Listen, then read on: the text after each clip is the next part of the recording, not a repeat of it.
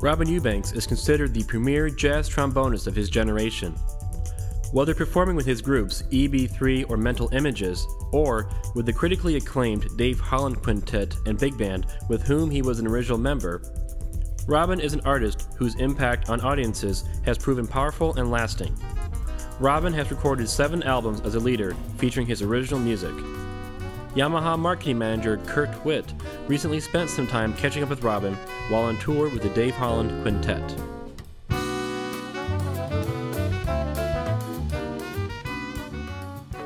We've recorded some podcasts in some unique locations like taxi cabs and cars while driving down the highway. And I, I think this is probably one of the most beautiful locations we've ever recorded a podcast at. Uh, today I'm with Robin Eubanks, currently on tour with the Dave Holland Quintet. And uh, we're looking at the ocean, aren't we, Robin?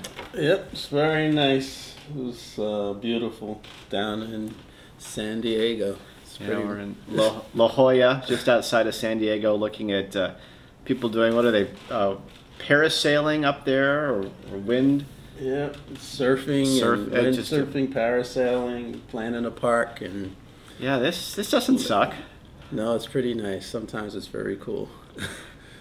You're uh, on tour right now with Dave Holland, and uh, you've been playing with Dave for quite a while, you know, for the better part of 20 years, and now 10 years pretty regularly. What's that musical partnership been like? Uh, it's been very nice, you know.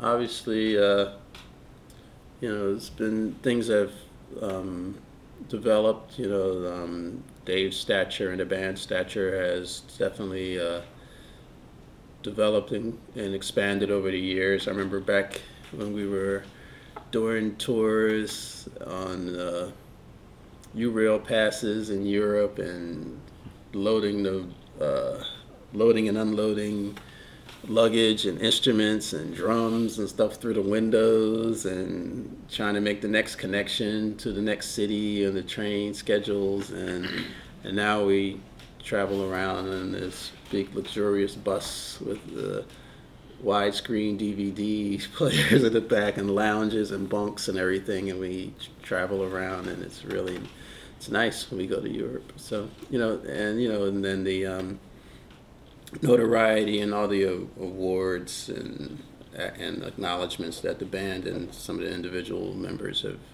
received over the years has been been very nice. And you know, and obviously musically, it's been been very been great. Do you feel like as a player within this group, you've grown quite a bit over this time? Yeah, I hope to you know continue to improve and get better. So hopefully, ten years from now, I'll be able to make the same statement. but it's you know it's always a, a trying to learn and develop and grow. So that's hopefully a given. The band maintains a pretty full touring schedule. You you were in South America recently. You're headed on to Mexico after this stop. In the States, you're just in Seattle. You're off, um, you know, other places the rest of the year. That's that's pretty impressive. Yeah, it's it's uh it's been that way for like ten years. I remember um, uh, I think I remember things really started going crazy travel wise for me in like '98 because I was playing with Dave's band, and then I got the position at Oberlin in February of '98, and I started working with Elvin Jones' band in February of '98. So I was with Oberlin, Dave, and Elvin, and uh, it was a two-year period that uh, the longest I was home in New York was for one block time was two weeks in two years time. So it was a lot, a lot of crazy travel, and I've been, and it's been pretty consistent like that. Not maybe not to that extent, but it's been definitely been consistent between Oberlin and touring and doing my other things for the last ten years. That's great that you're as, as busy as ever and, and out doing all sorts of things. Now, the the type of playing you do with this group is is somewhat contrasted by the type of music you're playing with your own group. Your last uh, recording, the EB3 group, uh, stylistically very different than the playing you were doing with Dave. Yeah. Um, The, the the main difference I would think would just be that I use the, the use of a lot of electronics with uh, with the trombone, and uh, and in you know in the instrumentation it's just as a, a, a three piece band, a bassless group, as opposed to a band led by a bass player. so there's You're saying you've had enough bass in your band for a while. We won't tell Dave that. No, it's you know it's just it was a logistics problem and uh, and uh, opportunity to um, have a group that's smaller and more compact and easier to book and transport and but it, it's had um, some uh, other uh, side benefits which I wasn't uh, even aware of before. When I formed the band was just that uh, because it's a trio and and people and different people are supplying bass lines by using keyboards it's uh, enable people to um, expand their abilities and do more than they're used to doing in, in, in regular bands everybody's at one point or another uh, called on to fulfill the role of like two people so it it brings a whole nother dimension to the music and, and to the individuals. That's a, a really unique instrumentation with a keyboard player, a drummer, and you playing trombone and other things.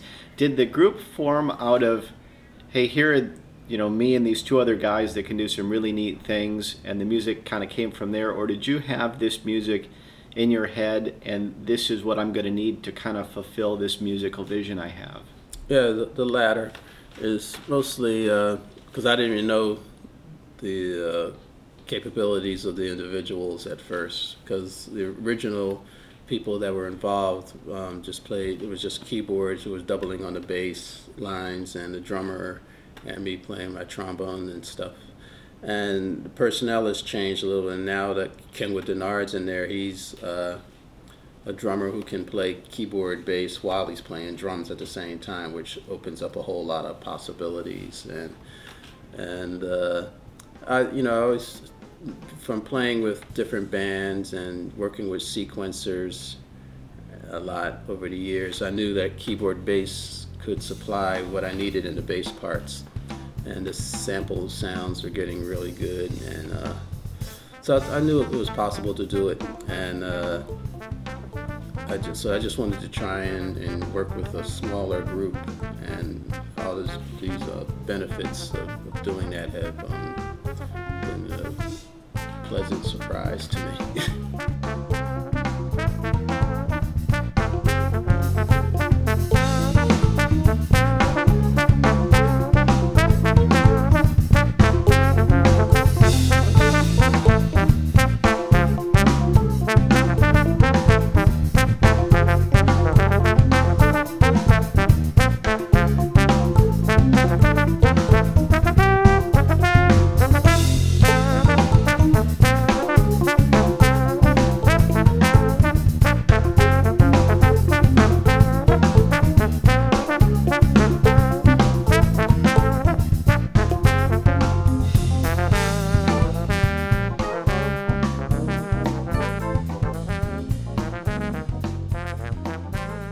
recording you did with this group, the EB3, is not just a CD but also a DVD, which is a real unique way to showcase that this is really what's going on with these musicians.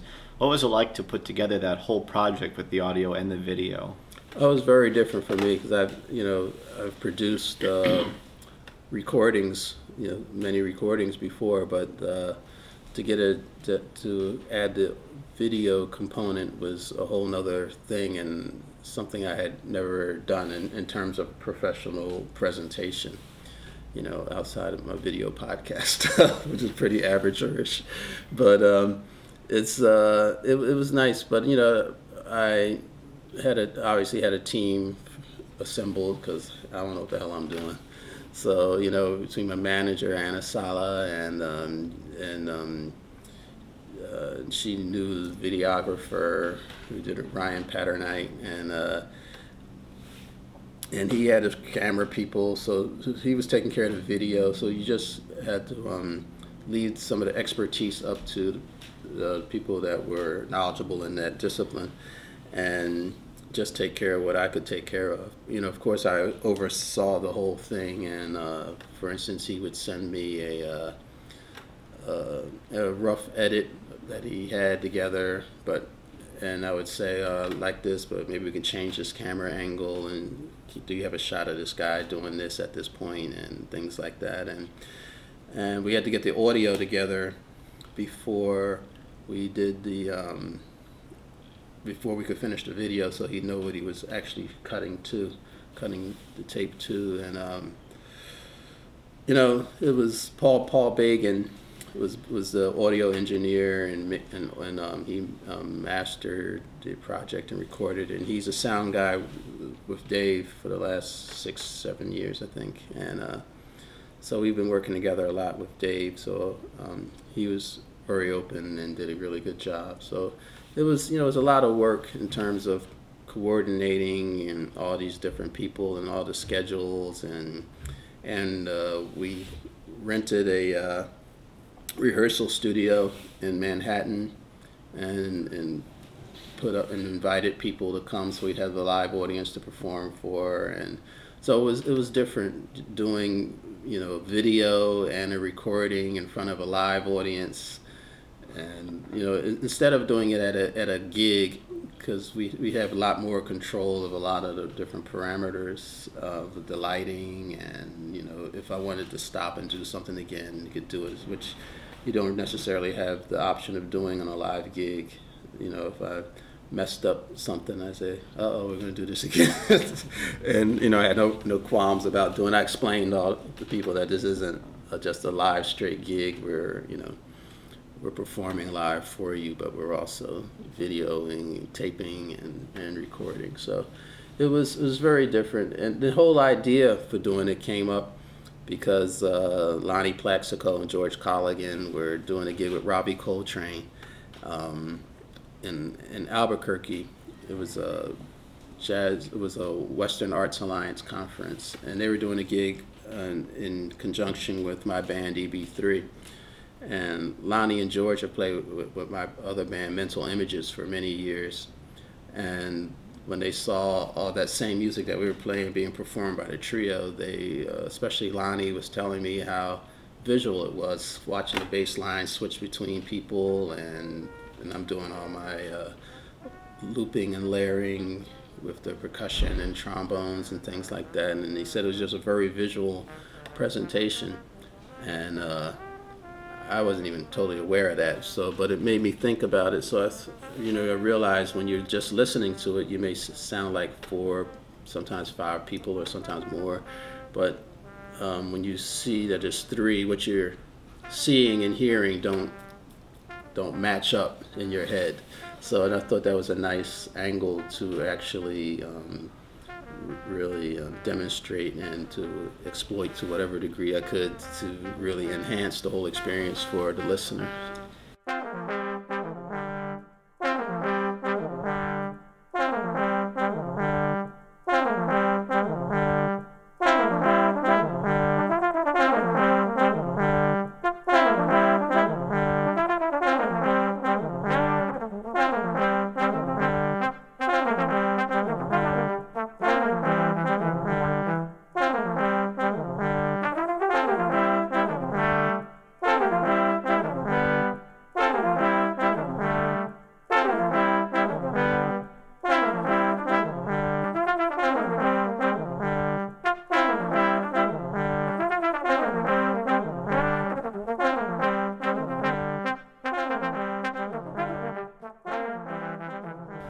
One of the really interesting things that you've been doing of late is exploring some of the new media possibilities. You've been making podcasts, both audio and video, on your own, something that a number of people like me and us at Yamaha have been trying. And, and your podcast, the Robin Eubanks podcast, is, is really, really cool. It gives people a look at what life on the road as a musician is like, whether it's buying leather pants in Argentina or watching uh, you know samba dancers in Brazil or Oh, or life on the bus with Dave Holland. What's that experience been like?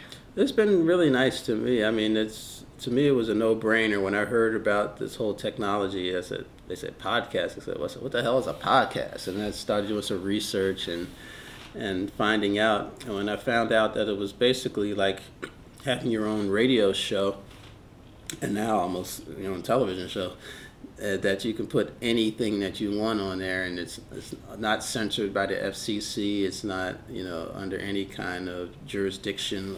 You can do whatever you want to do, and just put content up on the internet for people to check out. And I saw it as a, a way of marketing and a way of and a way of developing a fan base and in a way of letting just letting people who are whoever was interested. Um, letting them into your circle and find out what you're doing and if they're interested they'll check it out and if they're not they won't and i'm um, frankly i'm surprised that more musicians haven't taken advantage of it to me that was another situation like when i clipped the bell clipped the microphone onto the end of the bell where all these bells and whistles went off in my head i said wow this is like I mean, perfect. It was like whatever. What I mean, what more can you ask for? Is to just be able to put whatever you want, say anything you want to say, and just p- upload it to the internet and have people check it out. And you know, it's been really nice. It's been great experience for me, and um, I've been getting feedback from people from all over the world. We tour to even Brazil and Sweden and um, all through Europe and different parts of the states. Uh, Australian messages from Australia. People are telling me that they're been checking out the podcast. You know, when we were in Scandinavia last year, and someone told me two or three people came up and told me about the podcast in Brazil. So, and, and the latest podcast, actually number fourteen, there's a guy Ricardo, and that I met there, and he was talking about the podcast, and it's it's, it's just amazing, and to me that you know something so simple can reach so many people. I mean, I mean, you're literally uh, able to reach millions of people, conceivably around the world. So you set up expectations of now your audience. You can't take a couple months off and, and Yeah. say that I'm busy. I don't have time to do a podcast. I- I You've got expectations. There's a three month gap between podcast 13 and 14 because I was trying to get stuff together with the DVD and um, then the February came around and the school semester started at Oberlin so and I started touring again like crazy so. I was getting emails from people asking me when the next one's coming out so I figured I had to do it. But I think it's, it's working in a lot of different ways. Like now I'm able to help use it to promote the um, the DVD, the EB3 thing, and talking about the dates that we're doing, and and and I think it's, I'm seeing other uh, benefits in that the this all, all, for many many years I've always been coming in second to Steve Turre, my good buddy, in, in all these polls and everything, and the Downbeat and Jazz Times poll, and, and this year um, I won the Jazz Times poll, and um, and I, I think that and the readers poll. And I, and I think that the podcasting is one of the things that that um, encourage people to send write it write me in or however they do it You feel like it gives you more visibility in Yeah. what's a very cluttered market Yeah. where people's time is very valuable. This is a way they can connect with you. yeah that's, that's totally I completely agree and uh, you know and it's you know there's you know things like YouTube and MySpace also um, do that but everybody has access to that and, and um, uh, the podcasting just really makes it a lot more personal and you can tailor the message to whatever you want and, and people just feel a little more connected towards to you. People that want to go check out your podcast can just search for Robin Eubanks on iTunes. Right. And find it or go to your website. robineubanks.com i have all the podcast links listed there but you can subscribe on itunes and other podcasts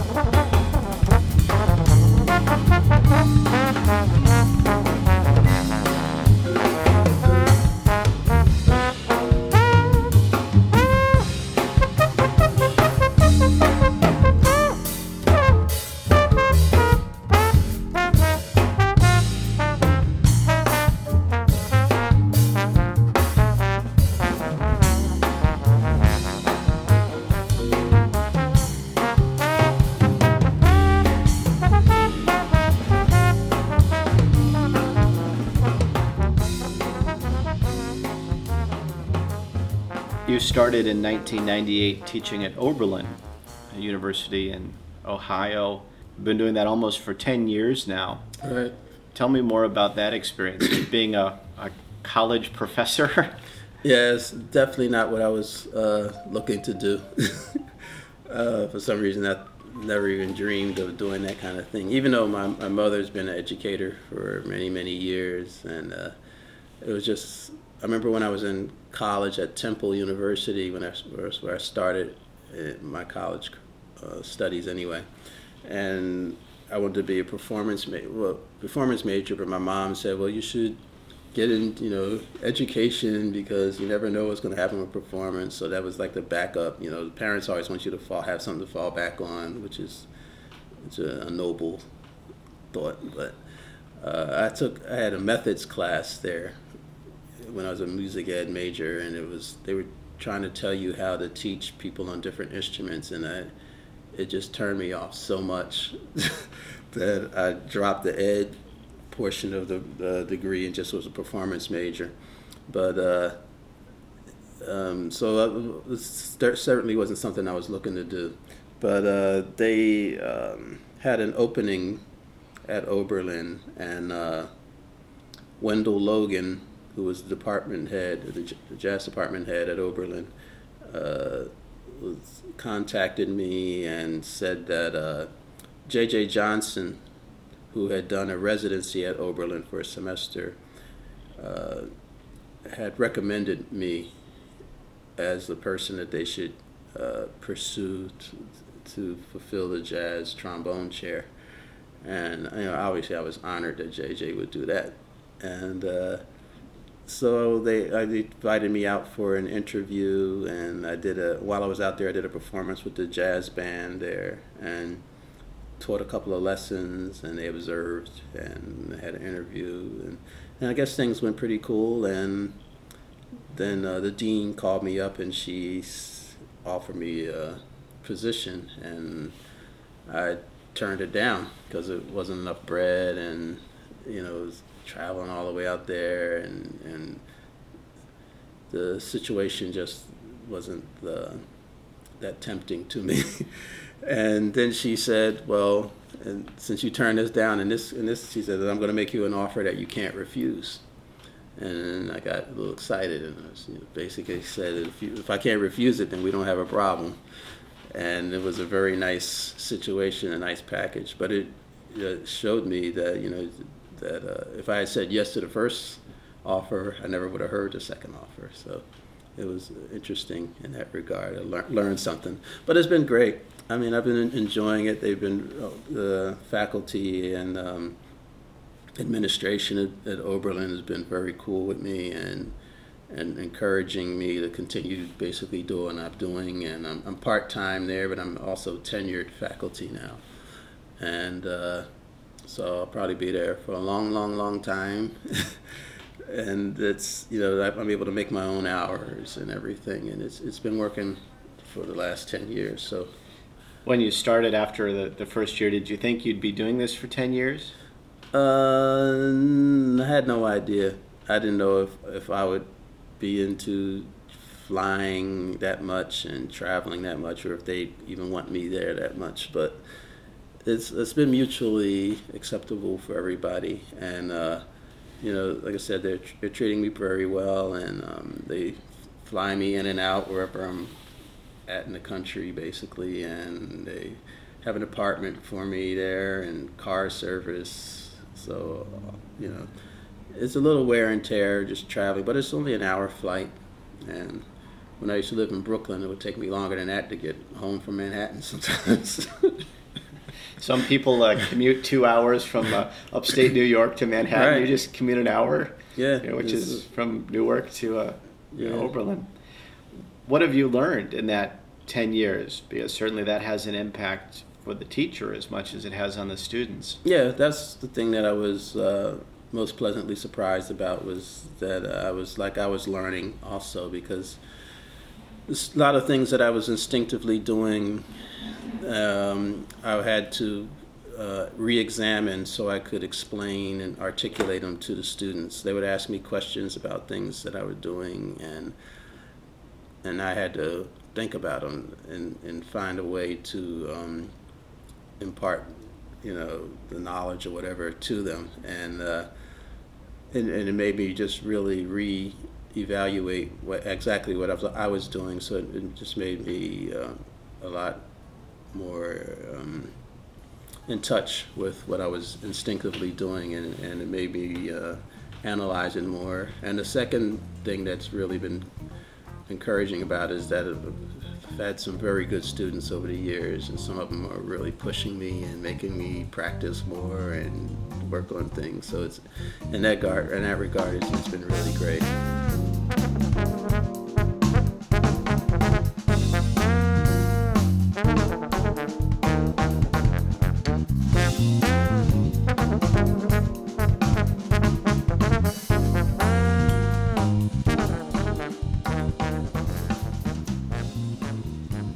Playing Yamaha trombones for what I think is pretty close to 15 years, and over that course of time, you've had a, a couple of different models, but you haven't been necessarily constantly refining your equipment yet playing Yamaha through that whole time. Right. It's been um, really nice. I mean, when I first started with Yamaha, I did an album. Steve Turre and I, who are very good friends, he, he uh, we did a recording together called Dedication. and uh, Steve was playing Yamaha, and at that time JJ was playing Yamaha, and I think Curtis Fuller was playing Yamaha. So I said maybe it'd time for me to check out Yamaha. All my friends are doing it, so and and I and I like the horn very much, and uh, then uh, you know got the chance to work with a few, few of the designers that have, have um, passed through New York, and uh, Han, Hans was one of the first ones, and then but uh, Hiro um, was uh, what's Hiro's last name? Hiro Imaoka. He was one of the Imeoka. R&D staff Yes, in New York. yeah, Imaoka, my man, and uh, uh, he would uh, he had me put in a a silver lead pipe, and it's hard for me to hear how things are when I'm playing because you know you're hearing it in your head and everything. It's not the sa- same as hearing it out in front of the horn, and uh, he was like my ears, so I would always try things out there. I remember when I first the first Yamaha horn I had um,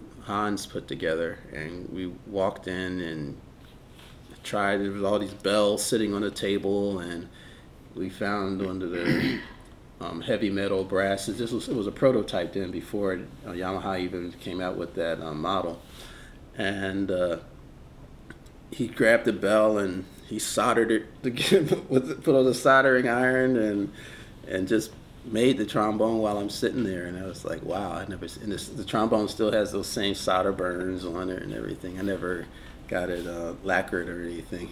So uh, it was it was just interesting to see a horn put together you know for me right in front of my eyes like that. And then uh, when Hiro came along we we started experimenting with the lead pipes. Um, remember JJ used to talk about lead pipes a lot, so I got started checking out lead pipes, and uh, we found this solid silver one, and he said it changed the sound a lot, and so I've been st- stuck with that. And then a few years ago at the IAJE, I tried some of the uh, Xeno models, and I really liked it a lot. then I went to Japan with uh, Michael Brecker, and I went to the uh, Ginza store and uh, and tried it out, and and I really really liked the horns a lot. So then they sent me a.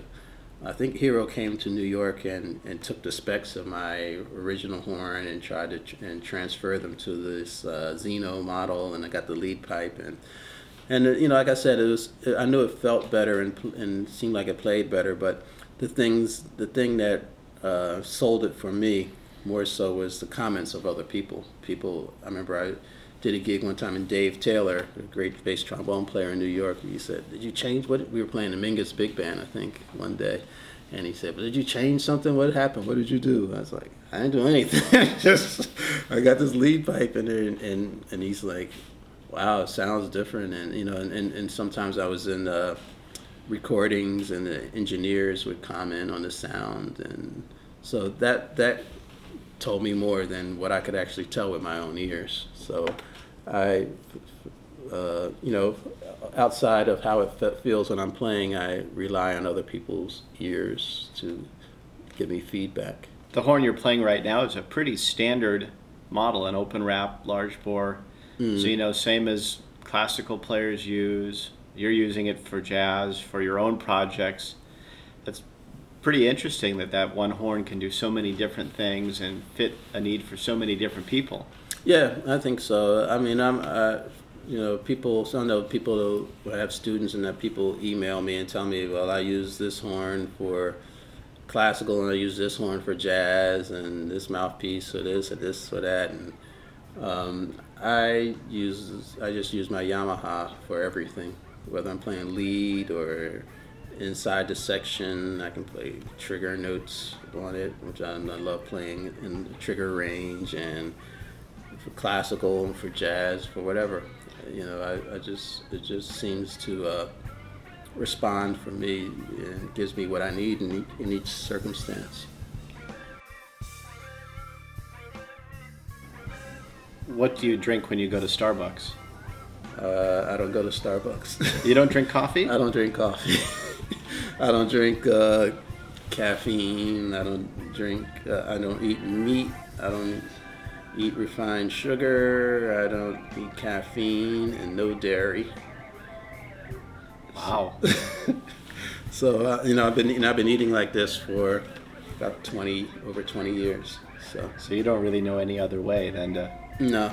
You don't look for the Starbucks when you get to every time. The rest of the band goes right to Starbucks. Oh yeah, you- Chris Chris Potter is a serious coffee coffee fiend, and in the big band Mark Gross, and Dave's big band Mark Gross is. I actually had a, a bet. we were in uh, Europe, and I bet uh, Mark. What was it? Just not much, just about three euro or something, which is like five dollars or something. That he couldn't go 24 hours without drinking coffee. And he said, Yes, I can. Yes, I can. and we were in Italy where they have all this great espresso and cappuccino, I guess. I, I never had it, but people tell me it's good. And we ate a nice Italian meal, which I love eating in Italy. It's my favorite place to eat in the world. And we just got finished this, and, uh, I was teasing him. I was like, man, you're not gonna be able to do it now. And he said, yes, I am. He's, he's talking all loud, and and then he said, let's double it. Then I said, all right, all right. So we'll double double the bet. So then, like two minutes later, he comes whispering in my ear. He said, bro, I can't do it. Don't tell anybody. he gave you the money. I said, why would you double the bet and then uh, half an hour later you're gonna give up? But I knew he wouldn't be able to do it. So Mark's Mark's the biggest coffee fiend I know. So uh, that you know, I don't I don't like I said I don't drink coffee, no caffeine and none of that stuff. what are you listening to on your iPod right now? Wow, I have all kinds of stuff. Uh, last night I was listening to. Uh, uh, I have a playlist I did of classical adagios. So there's a lot of stuff, um, a lot of Bach and um, some Bartok and Beethoven adagios and. Uh, and also I was listening to some D'Angelo, and uh, but I you know I have all kinds of stuff in there. A lot of Brazilian music, African music, and the classic jazz stuff, and a lot of my stuff, which I'm because I'm writing a lot right now, or are supposed to be writing a lot, way behind on lots of deadlines, but. some hearing music and um, writing and composing. So I'm listening to a lot of my stuff just to refine it and compose. But I listen to a wide range of stuff. Some Public Enemy I like, and Mahavishnu Orchestra, and of course some JJ and Trane, Charlie Parker, Miles Davis, and and you know Larry Graham, Sly Stone, James Brown, and so I would say it's a wide, wide, wide range of stuff. All the music that I like.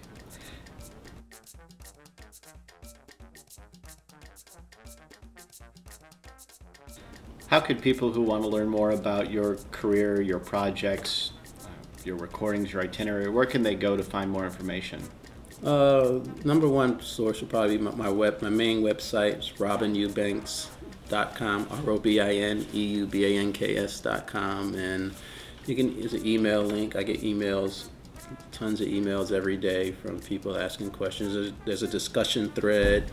There's a link on my website, but it's a discussion thread on Jazz Corner, which hosts my website. There's a speakeasy section and ask the musicians and so people ask me questions on there, and um, I answer, and other people who are checking out the thread answer. And I have another page on MySpace, and and there's a few other portals and things that I'm trying to get stuff up happening on uh, Mog and Last.fm and all this kind of stuff. And I'm s- still new to those pages, but I'm going to start developing them. So this, you know, lots lots of. Um, ways to, to get in touch with people nowadays, which is great. And great places for people to really kind of see and experience you with the your podcast. Oh yeah, thanks. I forgot. and my podcast. you got to plug all 17 yeah, different. Uh, so many things places. I forgot about it. But, but so often, you know, a musician is just a sound, their instrument. That's how they're known. People can see can see you and see what you do. Yeah. I mean, I remember like listening to those old albums, like little old Miles albums, hearing him just say, "How's it, To?" or something like you know, just it just because you never heard the person's human voice, uh, you just heard their instrument voice, and so you just want to. It helps you relate to them as a person, and to helps. And once you can relate to them as a person more, it's it spins off into a deeper appreciation for their music. So I, I, think people hearing you talk is, is really important, and, or seeing you in, in situations where you're not just playing, and they see you and relate to you more as a person as than just as a musician who they like. And people that you know, watch what you do and you know hopefully get a chance to interact with you will see that you're just kind of who you are on camera, off camera, approachable always ready to help, always ready to talk. And I, you know, I hope people listening to this will get a chance to check that out. Yeah, I mean, even at gigs, I, I get sometimes people email me and tell me they're going to the gig. I, I always say, come up and say hi afterwards. I mean, I'm always the first person back on stage when we play with Dave because I want to, I like meeting people that I'm playing for, and you know, I'm very happy to sign autographs and just talk and hang. People have taken me to go dinner and you know, I don't, uh, you know, if uh, the play, all the places start to look the same after a while. You see, you go to the venue where you're playing, you go to the hotel, then you're going to the airport or the bus to the next city, and, and all you see is venue, hotel, transportation venue, every day. And if you don't connect with people in the different locales, then you don't ever get a sense of where you are. And I like to interact with the people wherever I go because that really helps me understand where I am and gives me a, more, a deeper appreciation for what I'm doing and, and for having the opportunity to be in these different places because after a while everything looks the same if you don't. That's such a great attitude to have and it's been great to have a chance to catch up with you here overlooking the beautiful ocean. Oh yeah, still sunny waves, out. Waves crashing in. You're gonna head out do a little surfing before the gig. Uh, maybe some web surfing. Go online, check my email. Uh, I appreciate your time. All right, and, uh, Kurt. I'm glad And I definitely appreciate uh, everything Yamaha has done for me over the years, definitely. And I hope we have a long, fruitful relationship for years to come. That's great. Thanks again. All right.